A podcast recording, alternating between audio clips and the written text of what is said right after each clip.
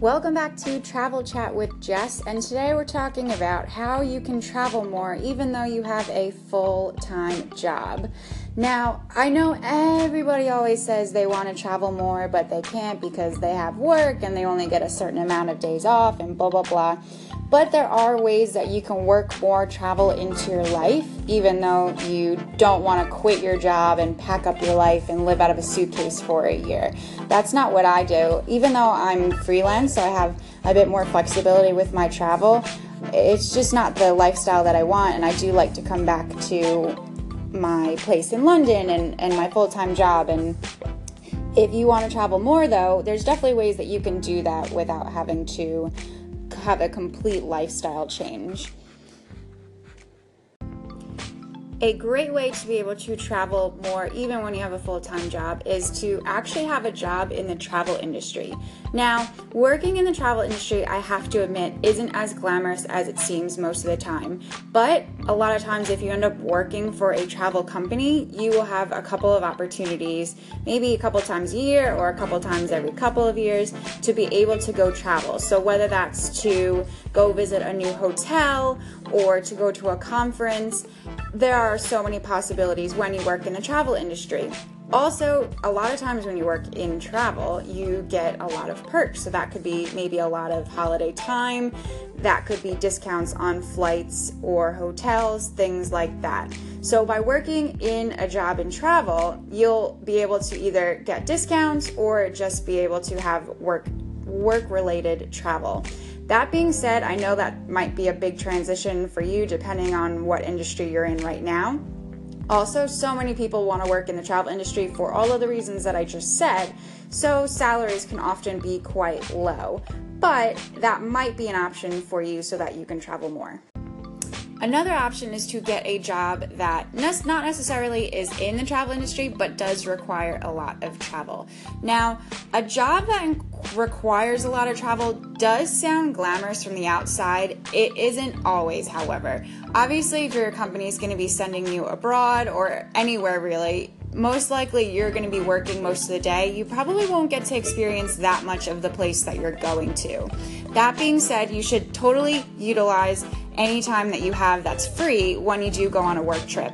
But I think the best way to be able to travel more with a job that requires you to do traveling is to use those free flights to be able to create yourself an extended vacation. So if you need to go to, say, Seattle for five days, and you're going to be working all those five days, why not ask your company if they would mind if your flight was actually a couple of days after you finish up your work and you can spend an extra couple of days in Seattle exploring and doing things on your own time? So you have a free flight, and uh, all you really have to pay for is your accommodation. If you want somebody to fly out with you, they'll have to pay as well, obviously. But if you're already out there, you might as well take advantage and explore the place that you're in. I know that a lot of you only get limited time for vacation. I know in the US it's a dismal like 10 days a year sometimes. Absolutely crazy to me. But don't forget that you actually get way more than 10 days off a year. You have your weekends and you should definitely use them wisely. You get essentially like over 48 hours of free time and you don't necessarily have to hop on a plane and go someplace far to be able to travel. Most likely, you're going to have places nearby that you can go and explore that might only take you an hour or two to get to. So make sure you're utilizing those weekends really well. Go explore places not too far. You'll also save money because you probably only will have to pay for a bus ticket, a, maybe a cheap train ticket, or just petrol for your car and then just have your accommodation and any activities that you want to do. Even better if you can go visit friends that live nearby, then you have a free place to stay. It's perfect. So don't forget you don't have to go super far to be able to travel and you don't have to go for more than a couple of days. So use those weekends wisely.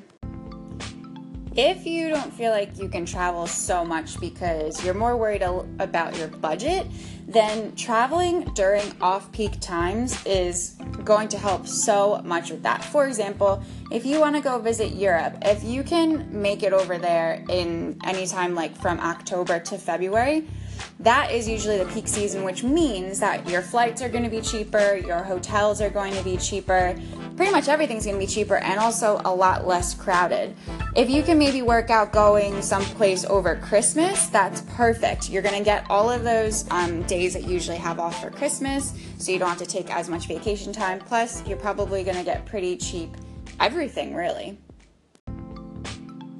You also don't really have to go far at all to have a cool travel experience, especially because you can do a staycation. Sometimes just getting out of your own little neighborhood bubble can be a travel experience in itself. For example, um, a couple of days ago on Instagram, I saw that a hotel that I follow. Um, called the Hoxton, which is in East London. And I live quite far from East London, but it's in a really cool area that I always like to explore, but never really get to go over to because it kind of is quite a trek to get over there. And the Hoxton is actually a really cool hotel that I've always wanted to stay in. But anyway, so on Instagram, I saw that they were actually having a really great uh, overnight deal for um, a bank holiday weekend that's coming up. So even though I live in London, I have a place to stay in London, we ended up booking that deal because it will give us a chance to explore an area that we don't really know particularly that well, but that we love and would love to check out more. So don't forget, you don't have to really go that far at all to have a completely different perspective. And you should utilize those staycations. They became really popular back in the recession when families just didn't have the option of going on holiday. So Instead, they would book a hotel or do like a home swap with um, friends maybe in a town nearby and just to get like a completely different perspective without having to spend a lot of money or going very far. So don't forget about doing those super cool staycations. In the end, I don't want you guys to use the excuse that you are always working and that's why you can't travel because there are ways around it as we've just talked about. Make sure you go travel and experience things outside of your comfort zone as much as you can.